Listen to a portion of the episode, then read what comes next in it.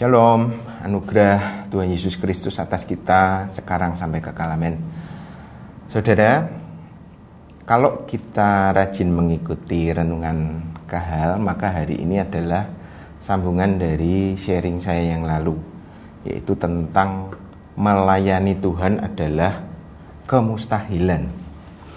Karena ternyata untuk bisa melayani Tuhan, kita harus mengandalkan berkat Tuhan itu sendiri.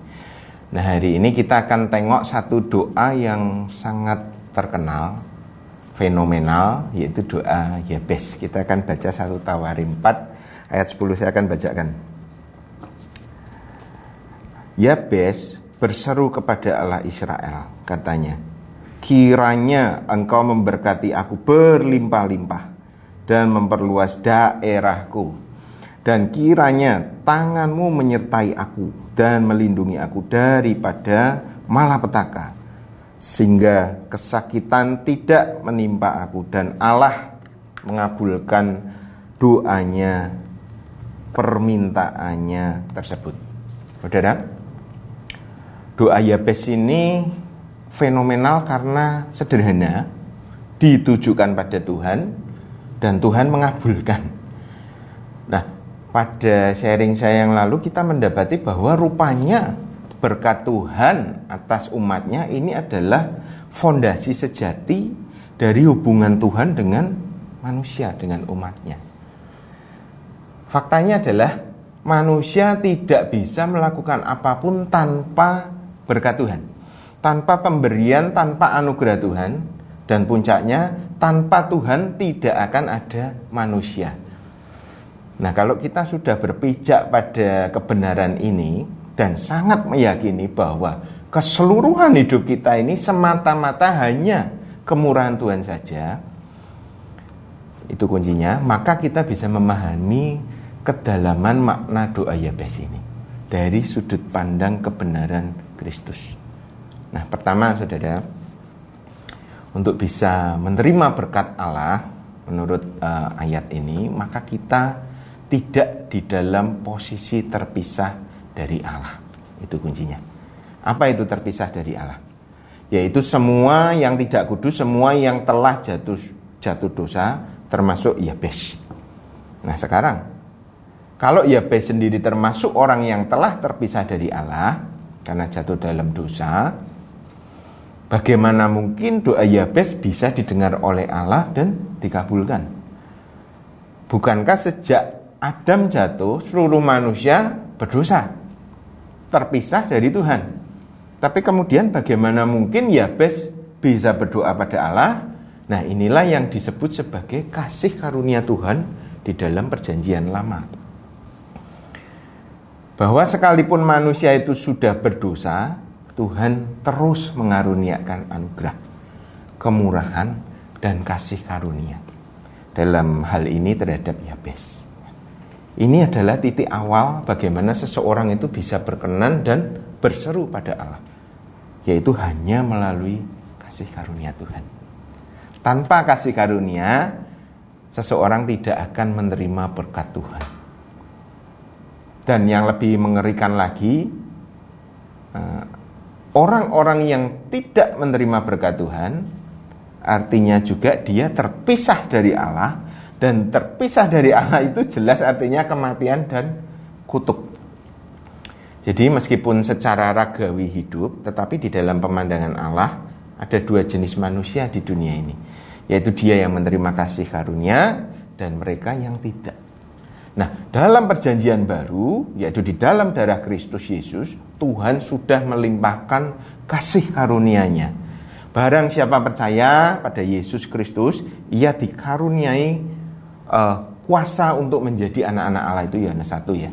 Yohanes 1 12. Nah, Saudara, maka langkah awal untuk bisa menerima berkat Tuhan seperti yang Yabes terima, tidak ada jalan lain, yaitu menerima kasih karunia Yesus Kristus.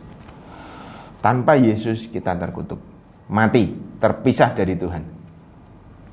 Kita menjalani keinginan kita sendiri, memutuskan untuk tidak menyukai Allah dan itulah kematian.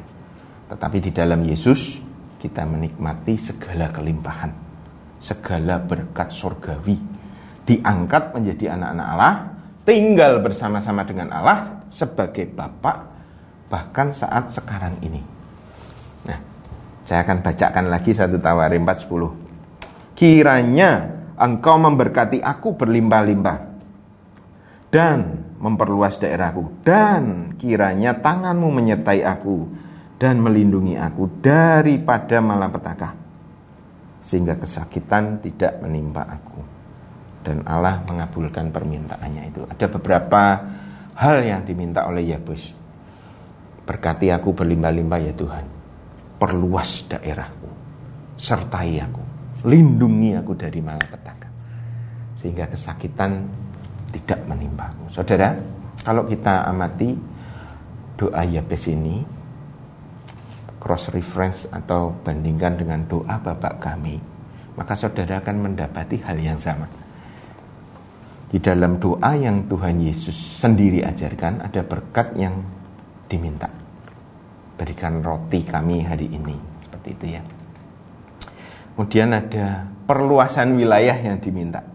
Datanglah kerajaanmu, jadilah kehendakmu. Perluasan wilayah kerajaan. Saudara, kalau kita minta perluasan wilayah kita, pengertiannya ya jangan kembali sempit. Minta rumah yang luas, bisnis, kejayaan pribadi, bukan.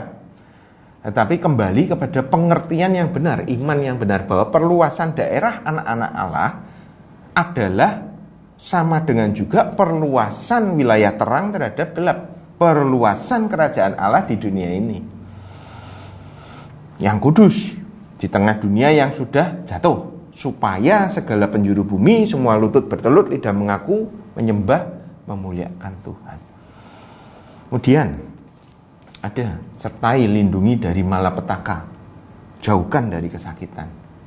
Nah, bukankah Tuhan Yesus juga mengajarkan kita doa yang sama?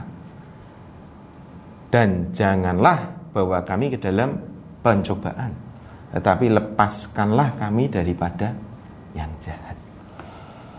Nah inilah pengertian uh, doa Yabes yang benar bahwa memang seseorang yang telah dianugerahi sebagai anak-anak Allah diberi kuasa sebagai anak-anak Allah setiap hari kita mesti berlutut berdoa dengan yakin dan percaya betul-betul bahwa satu-satunya yang dapat menopang hidup saya hanyalah semata-mata berkat Tuhan saja.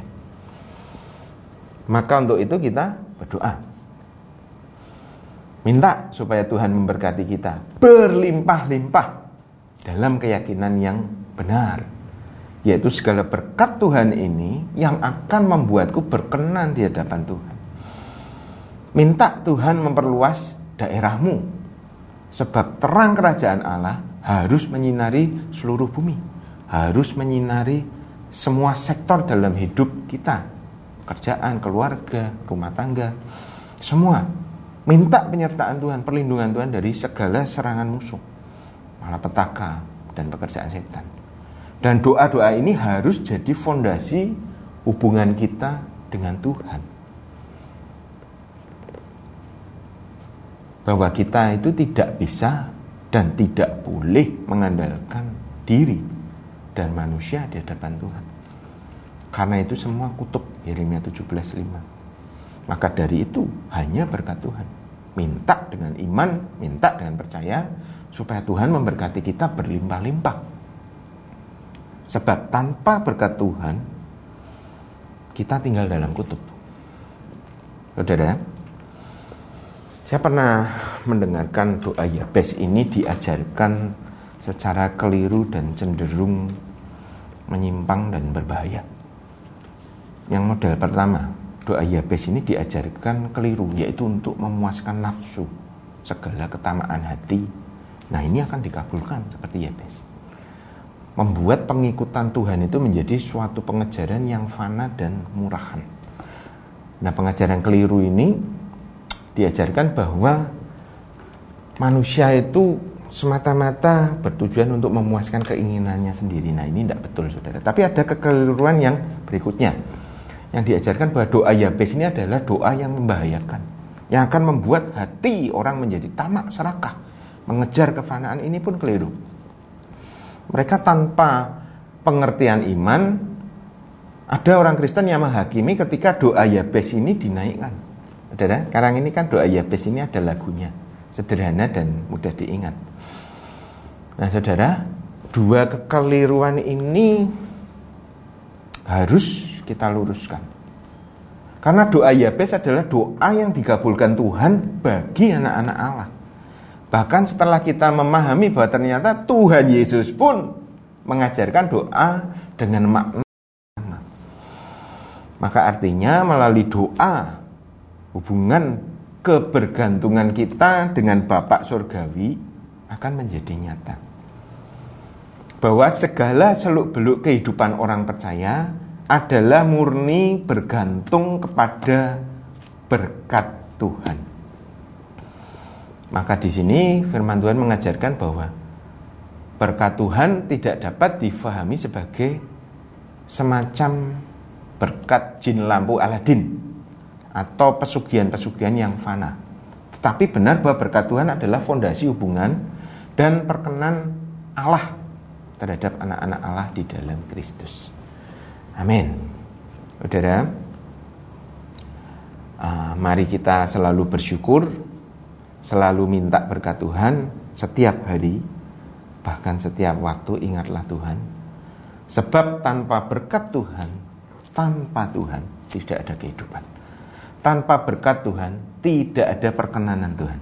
Tanpa berkat Tuhan kita melakukan segala sesuatu dengan kekuatan manusia itu tidak boleh. Mari ubah keyakinan kita hanya pada kekuatan Tuhan. Berdoa, berharap hanya pada Bapa di surga. Minta berkat yang melimpah-limpah. Tuhan Yesus memberkati kita semua. Shalom.